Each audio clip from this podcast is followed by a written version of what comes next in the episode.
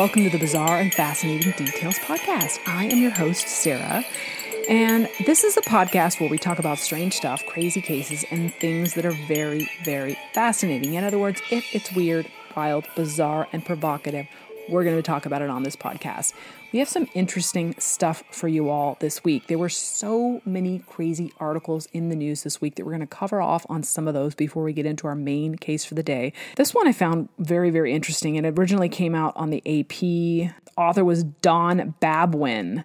And this article was was killer in 1976 slaying of a suburban teen, a serial killer. And I personally had never heard of this person, but this happened in Chicago. A man who police suspected strangled a 16 year old suburban Chicago girl in 1976 may have killed as many as a dozen young women and plotted to kill others before he died. But the way he died is the part of this case that I find most interesting.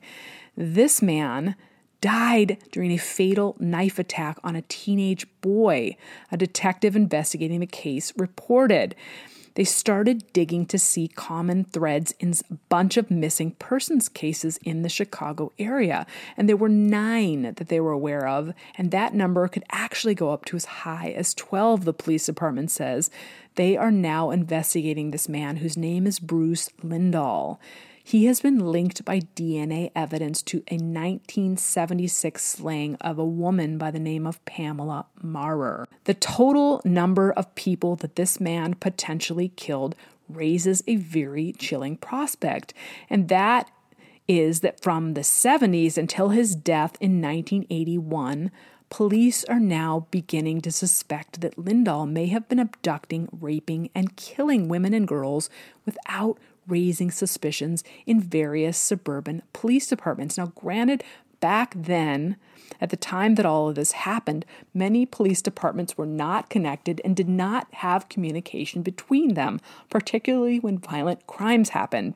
That allowed a lot of cases to slip through the cracks, particularly if the people they were looking into blended into the rest of society well. Just as unnerving, though, to many that are looking in on this case is the evidence that women who fled his grasp by pure luck or their own actions may have narrowly escaped death. Police say that at the time all this was happening, they pulled Lindahl over in a car and found there was an unconscious woman bleeding from a deep gash in her head in his car.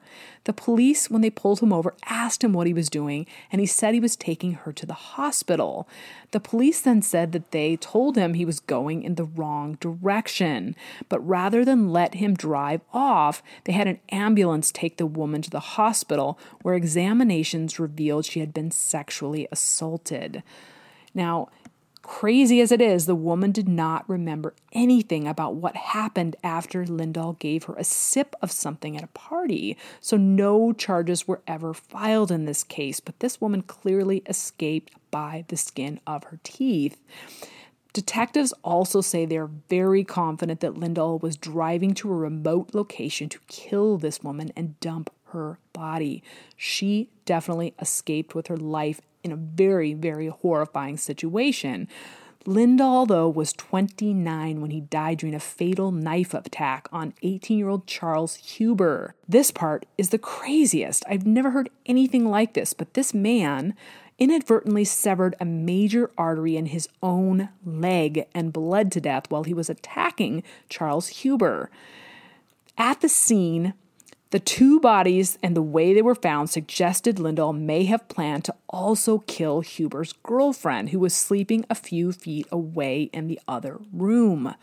The cops back then thought that it made sense that he was going to kill Huber and then the girlfriend and blame the deaths on each other. So, a murder suicide type of a thing. But the case of Deborah Colliander suggests another close call for yet another woman.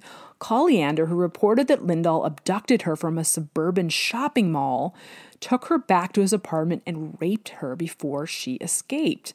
But days before she was set to testify in his rape trial, she disappeared and her body was not found until after Lindahl's death.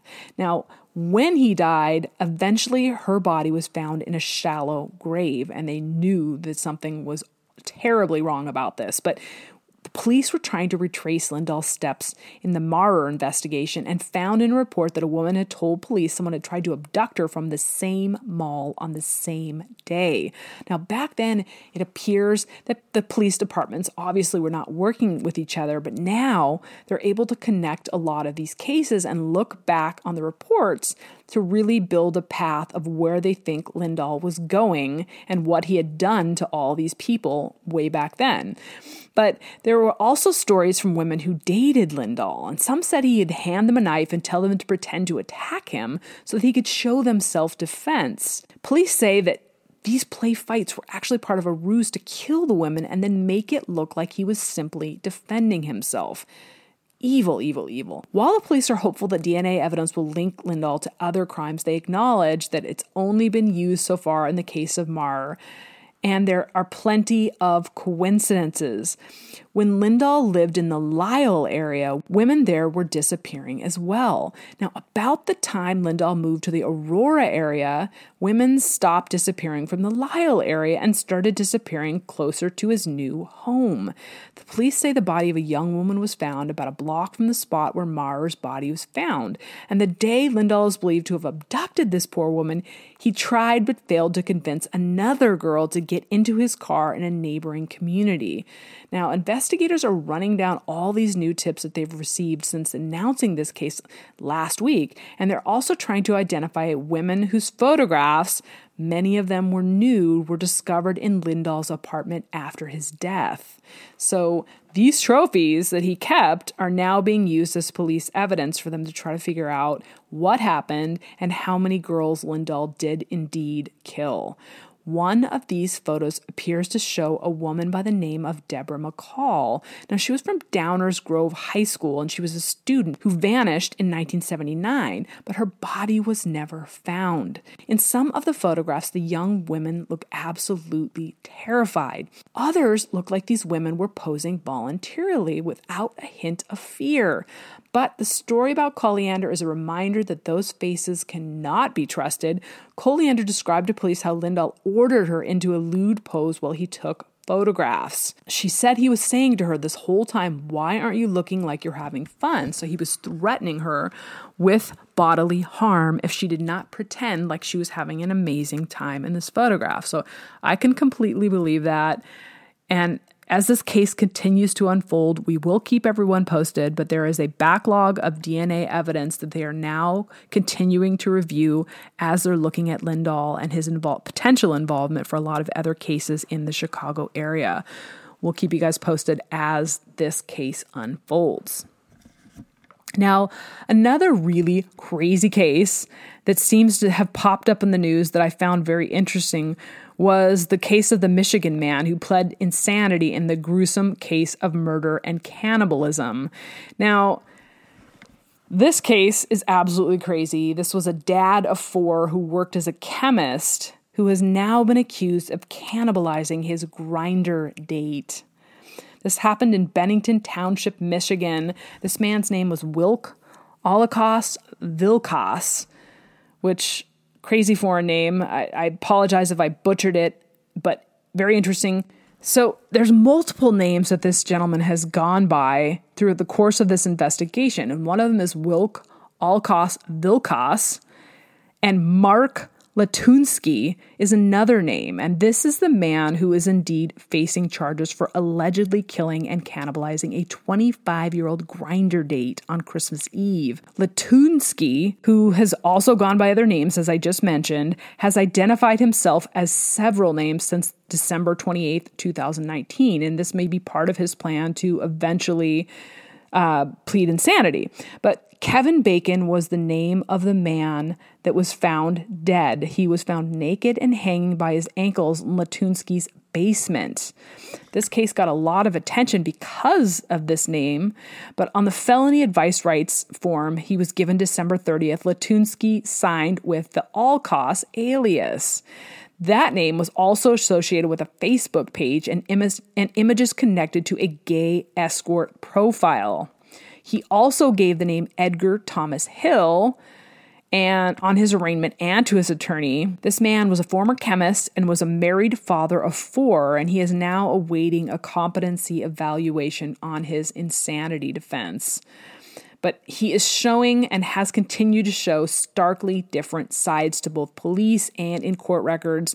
This may shed light as family and authorities attempt to make some sense of how this chance online meeting turned into a very dark sex tale that ended in murder and cannibalism. Before the celebrity of the same name, actor Kevin Bacon sent condolences and financial support for a funeral, family and friends of the Swartz Creek hairstylist Kevin Bacon desperately searched for their loved one. His friend Michelle Myers also rallied search party volunteers in Facebook posts. So, according to friends and family, Kevin Bacon left home around 5:20 p.m. on December 24th to meet a stranger from the Grindr dating app. When he did not show up to Christmas breakfast at his parents' home the next day, his family contacted police.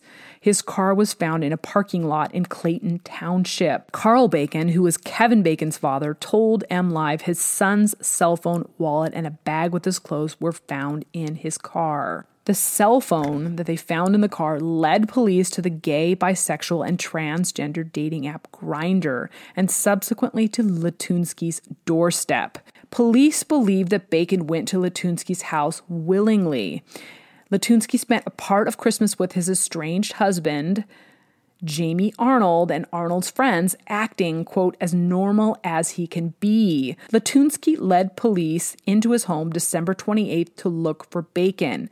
In what they described as a secret room, they found the man dead. Latunski told police he stabbed Bacon twice in the back of his neck and then strung him up and sliced his throat. He also confessed that he castrated Bacon with a knife and ate his testicles. The exact date of death is unknown, but the family told authorities it was Christmas Eve into Christmas that this supposedly happened. Now, based on information from the medical examiner, the family believes Bacon died before he was hung by his ankles using some sort of mechanical device. But there were other people that met Latunski on Grindr, and police are now seeking to find these other men and they want to interview them to find out what might potentially have happened and if Latunski had done similar things to them. They already know of two men in particular a New York man born in 1973 fled Latunski's home, jumped a fence, and called police after becoming frightened during a consensual sexual encounter. Now, this happened back in October, according to authorities. A 29 year old Lansing man wearing only a kilt got spooked during a consensual sexual encounter in which he was chained up in Latunski's basement. Uh, big surprise there. This happened November 25th, according to police. This man fled to a neighbor's home with Latunski in pursuit of him and this $300 kilt that he was wearing, but neither man wanted to file a police report for obvious reasons. There's the embarrassment, the humiliation. Are they going to be taken seriously? Are they going to be labeled? Different things like that often present people from these minority groups from coming forward with evidence. But this man says he spent more days with Latunski. Without a victim actually reporting, though, police have trouble holding people accountable. Police have also been called about a dozen times out to Latunski's home in the past decade.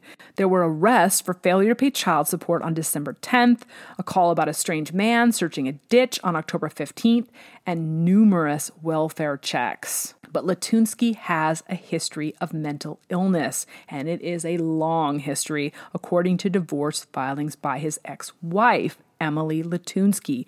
The two were married in 2001 and divorced in 2013 after having four children together. But according to reports, Latunski was diagnosed in 2010 and 2012 with severe, recurrent, and chronic major depression with psychotic features, adjustment disorder with depression, and anxiety with paranoid schizophrenia and borderline personality traits. Sounds like the recipe for disaster is going on right here. And there were motions that were filed in August 2019 to suspend his parenting time for those exact reasons. His condition can be treated with medication according to medical professionals, but Latunski has a long history of not taking his medications, according to his ex wife's court filings. He has also been known to kidnap his own children by failing to follow custody plans and keeping her and her children from leaving the home. He also made frivolous claims to Child Protective Services and claimed that she and her brother tried to murder him by poisoning a well. That's the ex wife. In 2013, he introduced himself as William Gregory Dean to police and claimed that he killed Mark Latunski with the stroke of a pen, according to police reports. He also pretended to be unconscious when police found him lying in his father's nearby home. Latunski has been committed to hospitals no fewer than four times with mental health concerns.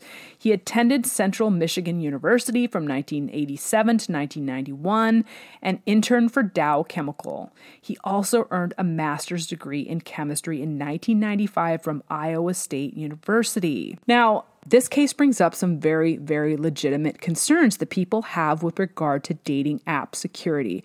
Now, in the past, we've talked about dating apps and safety tips, but police have never really seen a case like this one in the Michigan area.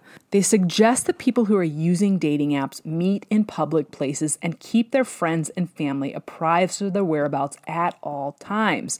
It does not matter if you're straight, gay, bisexual, or transgender. It's it's 2020 and it is okay to use these apps. But in the society we live in, in the culture that we live in now, let somebody know where you're going because anything can happen. And some of these crazy, insane monsters are hiding out in plain sight and acting like normal individuals until it is too late. Be safe, folks out there. Make sure you tell people where you're going if you're going to use dating websites or dating apps. It is just that simple. Now, the main case for today is the case of Bill Stout. Now, this case happened in Darby, Montana, in the Bitterroot Valley, and this is where it all started.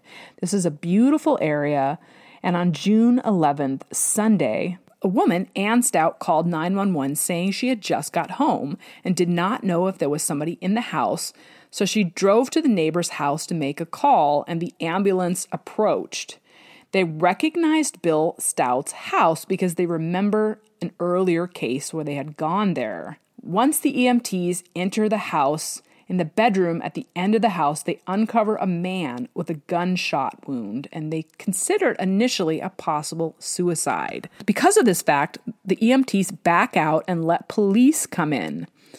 The body had clearly been moved according to what they could see and had been rearranged after death. And they know this because the body was located under a comforter and there was blood dried on the skin and pillows partially covering the head. So they found all this blood and stuff beneath the pillows and the comforter, which made it obvious to them that someone had pulled that over the body after death. There was also no gun near Bill Stout. So that made a suicide unlikely. The police then started to question the family. Bill Stout grew up in California's Central Valley and met and married Anne there. He also adopted her previous small son, Ben. The two then had two sons of their own, Noah and Matt. These came later, but these two boys idolized their older brother, Ben. Bill Stout was a drywall installer who worked in construction and loved Montana. He loved being outside, and Darby, Montana was the perfect place for him to settle with his family. And this is a few miles from the Idaho Montana border. This land is gorgeous with tons of wilderness, and Bill bought about 20 acres on Trapper Meadow Road and built a house with his bare hands. He said that in this new place, he felt free and happy for the first time ever. Now, people who knew Bill saw that he was rugged and handsome. He was a hunter fisherman. When the construction industry tanked a little bit, he took on positions working in a long term care facility. Ann raised the kids, and the boys were considered to be gentlemen with exceptional grades. But when oldest son, Ben, 18 at the time, was home on a winter break, one afternoon he left a note on the counter, walked into the woods, and killed himself. Now, this was absolutely devastating for the family. Noah, who was 11 at the time, felt responsible and couldn't understand why his brother did this. And now he lost the hero that he had respected for most of his life, and nothing seemed the same after that.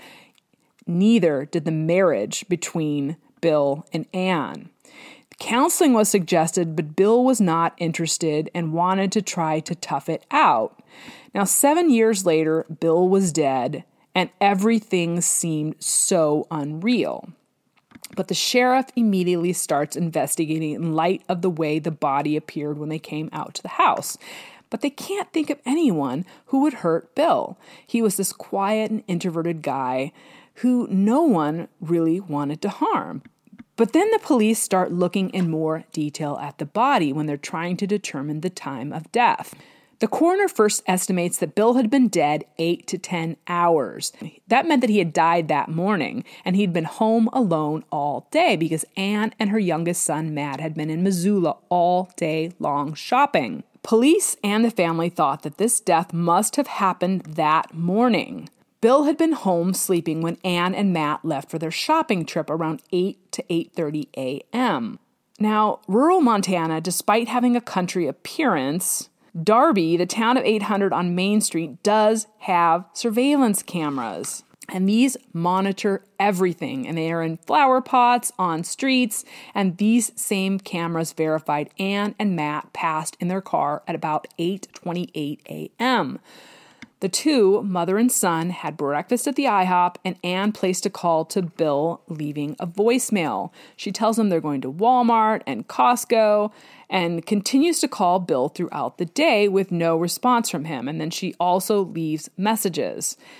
Then the two left around 3:40 p.m. and headed back through Darby. Ann and Matt arrive home shortly thereafter and start putting things away. When Anne calls out for Bill, there is no answer, so she thinks maybe he's gone somewhere. But then 40 minutes later, Anne opens the bedroom door and sees Bill in bed. She yells, and both her and Matt leave the house and call 911. Now, police sit down and question Anne and Matt and ask if they either one of them had anything to do with Bill's death. Anne immediately says no, but Matt appears to look a little bit shady. He also seems really, really chill, despite the fact that his father has just died. And he also isn't forceful about not doing it. So they suspect that something's up with Matt. But there was something else. Ann, during the course of this investigation, reveals that Bill had had an affair a few years prior. She also told investigators that Bill went to a wedding in Arkansas and spent a weekend there in a hotel, reacquainting himself with an old girlfriend.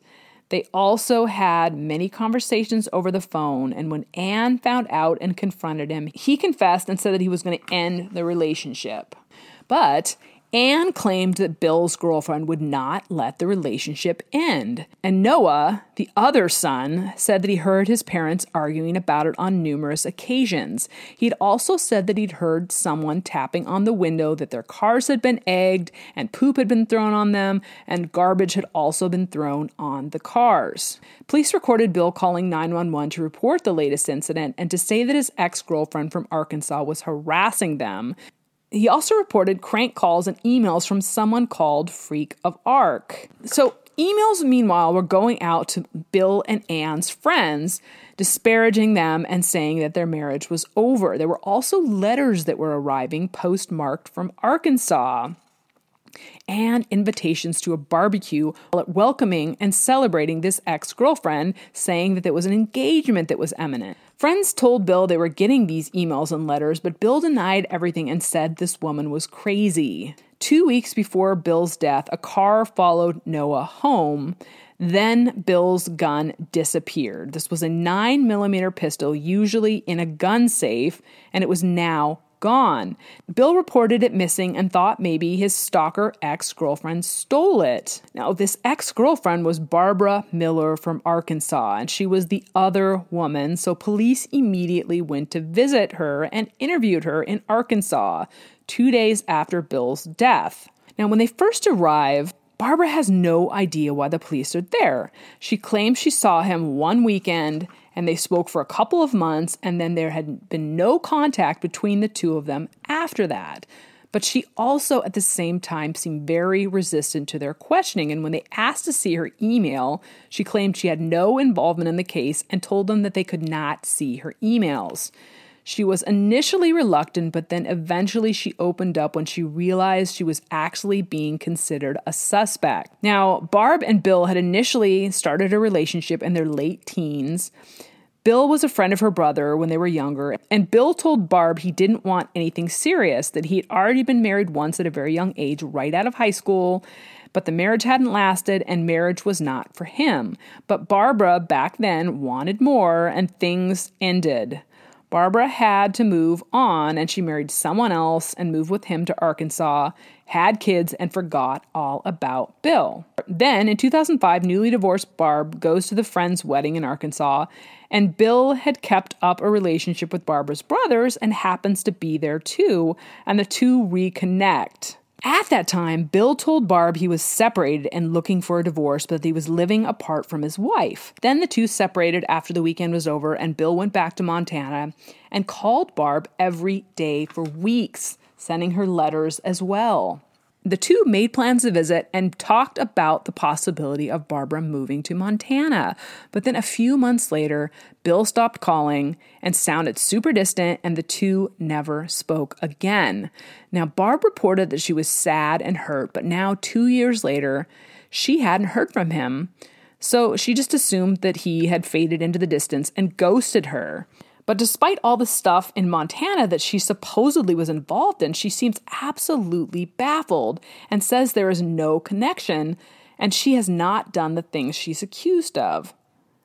She claims she only sent one email, and that was it after the breakup. There were no letters or cards, and she has no idea who Freak of Arc is, and she had nothing to do with any of the egging or anything else that happened in Montana. Barbara also claims she is scared of Bill's wife, Anne, and doesn't want to upset her or get involved because Anne is crazy.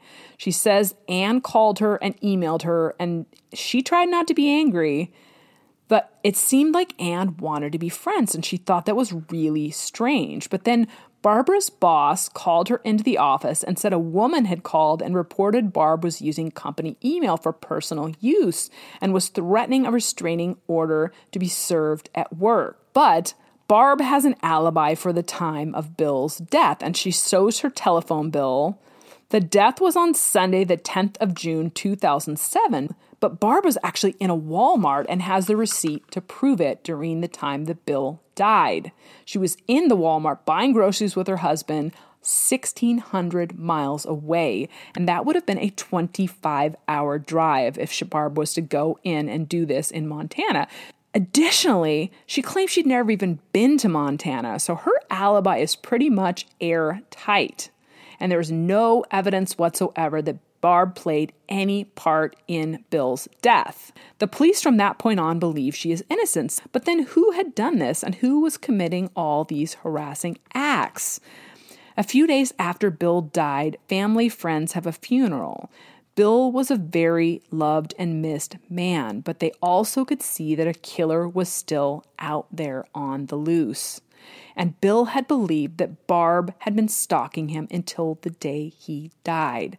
Then police call Anne in again, and they recall hour by hour the last moments of Bill's life.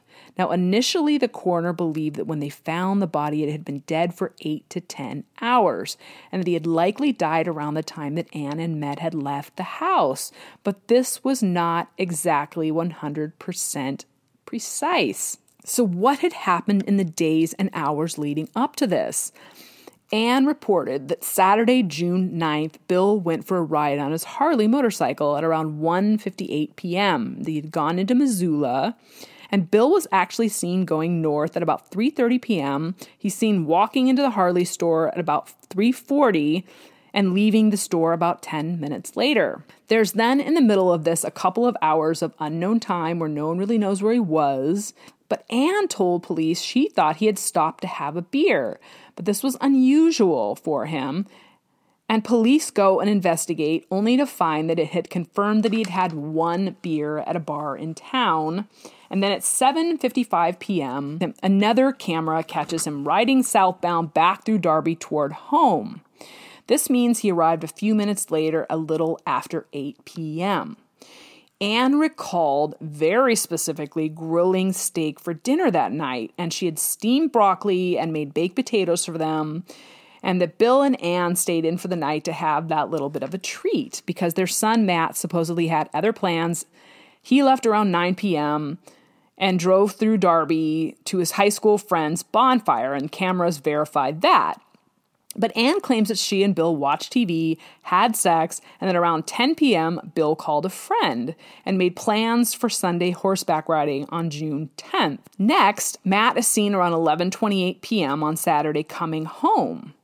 Anne claims she waited to be sure that Matt made it home safe and then joined Bill in her bed where he was already sleeping. But, dun dun dun, there is going to be a big surprise coming. Bill's body was given a thorough autopsy, and they confirmed that, contrary to the coroner on scene, Bill Stout did not die on Sunday morning as the coroner believed initially he actually had broccoli his last meal on Saturday night, June 10th. Interestingly enough, the stomach stops digesting at the moment of death. So, stomach contents like potato that should have been easily digested were still there, and florets of broccoli were clearly visible in Bill Stout's stomach. This meant that Bill Stout had been shot around 9 p.m. Saturday night, right after his last meal, and not the following morning as everyone had thought. This changed the whole investigation because Anne was alone with Bill during the time that the death was proposed. Next, the sheriff calls Anne in and they present investigation results to her, and she has no idea what's going on. They also report that they smelled bleach and there had been three loads of wet laundry stuffed in various places around the house. In that laundry, they'd also found the gun holster and glove with Anne's DNA. The 9mm pistol Bill reported missing showed up too in the garage in a saddlebag on Bill's motorcycle. So this seems like insurmountable evidence, and police confront Anne with this evidence and read her her rights. But they want to know what happened, and she initially plays dumb. She basically, when you look at this, she sounds like a piano teacher or somebody's mom or a librarian or something. She definitely does not sound like a killer by any stretch of the imagination. But police tell her the results of the autopsy and suggest that she killed Bill. She acts shocked and offended and tells them the gun was stolen and gives them the initial time of Bill's death, that he was killed while she left for her shopping trip, and demands to know the time of death. She is super dramatic, and police arrest her on the spot for the murder of Bill, and she completely freaks out. Family and friends are absolutely shocked when Anne is arrested. All of them knew her as this amazing wife and mother. They said she was kind hearted and loving, and they cannot believe she's been charged with murder. The trial begins one year later in 2008, and everything begins to unfold. There was clearly an elaborate plan to embarrass Bill and blame Barbara Miller. Also, the police can see that there is some pretty detailed planning that is revealed. Anne's office is in a long term care facility, and they look at her computer and find searches on how to poison people and how to murder someone. The hang up calls that the family allegedly received during that time were also traced to a payphone near Anne's desk. And the IP address for Freak of Arc, which was the Yahoo email address that was supposedly sending out all these threatening messages and messages to all Bill and Anne's friends and family ends up coming back to Anne's basement. And the letters and cards that they received that were postmarked in Arkansas, how'd she do that part? Detectives talked to the post office in Arkansas, and the postmaster said that he got stacks of letters each month and stamped and put them into the mail with a postmark, and then sent copies to Anne. Copies of these were found in her car. They also found fingerprints of Anne on the envelopes as well as Anne's DNA, so she had clearly licked those envelope flaps. This whole thing shows two years of calculated anger and planning that is just so crazy. There's evidence from everyone looking in that Bill regretted his affair, but that Anne pretended like she forgave him and created this elaborate plan to get revenge. She then stole Bill's gun and put it in a hamper where he would never look. She actually looked up instructions on how to fire a gun. Detectives, when they looked through her bedside table, found instructions on how to use a washing machine, but they looked at the directions more clearly and saw that they were actually the directions on how to fire a gun. Additionally, Anne also fired a practice round and she had opened Bill's gun box and there were bullets missing from the middle and they found these bullets in the flower box as well as the spent shell casing. They also found a tiny plant from a bush by the front door. So they believe she fired this practice round to see that she knew how to shoot a gun when no one was home. During the time that she shot the gun, she shot off a tiny little flower from a bush by the front door, and that landed in the bullet box. The police had a botanist narrow the plant bloom down and found that it was the same bush from her front door. After Bill's death, Anne wrapped the gun up and put it in the saddlebag. Oh, and by the way, there was insurance as well a $500,000 policy with Anne as beneficiary. So, there is motive here, and this crazy plan, two whole years of insanity, seems like it all makes sense to police now. But Anne is not willing to give up without a fight. Her attorney claimed somebody else did it and framed her. They also said the evidence was poorly interpreted. But the prosecutors wanted the death penalty because of the premeditation and long planning involved in this case. Anne's defense attorneys claimed she didn't know anything about the insurance despite her signature on it, and she didn't know anything about the welcome to Montana invitations or the DNA of hers that was on the envelopes. They also claimed the email wasn't Anne and that other people had access to her computer and could have done the computer searches that she did on murder and poisoning. Why would Anne leave the gun in the garage and not get rid of it? And that the, the, towel that had been wrapped around the gun in the saddlebag was not like any of the others in the house. The defense also hired a pathologist that claims Bill committed suicide because he was underwater on his mortgage and could not pay bills. They suggest that Bill was facing tremendous tax liens and was dealing with a lot of stress and pressure related to finances. So the defense also suggested some really crazy stuff. They suggested that perhaps Anne's sons were involved in this as well, that because her other son had committed suicide, that one of them had come into the house and moved the gun to shield Anne because she lost her oldest son, Ben, to suicide earlier. They wanted to spare her feelings and that the medical examiner was wrong. They say that the medical reports found coffee in Bill's bloodstream, suggesting that he had died in the morning and not the evening. They also suggested the steak and broccoli found in Bill's stomach was leftovers that he had eaten for breakfast and that he was known to eat steak and broccoli in the mornings, and this explained the presence in his stomach. But September 28, 2008, the jury deliberated for six hours and delivered a verdict. Anne was guilty and she was sentenced to life in prison. She is eligible for parole in 2038 at 73 years old. Her son, Matt, is now in the military and now visits his mom whenever he can. But her other son, Noah, went to law school and used his family story as a case study. He is now his mother's attorney on record and says that he has forgiven his mom despite her crimes. This case is also an example of what the autopsy can do in the ultimate outcome of a case. Because they found the undigested food in the stomach and had never anticipated the digestive actions of her husband when she killed him, and that ultimately came back and bit her in the butt. This case to me is just so insane, too, for the sheer volume of planning that this woman did the emails, the letters, the trying to frame his ex girlfriend for this death. Clearly, she was not mentally stable after this affair that her husband had, and it is a very, very, very sad case.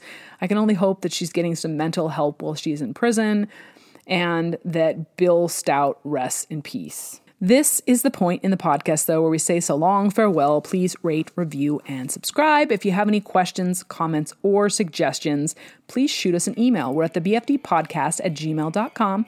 You can also check us out on social media at the BFD podcast. Please join us again next week when we talk more about weird, wacky, and wild stuff.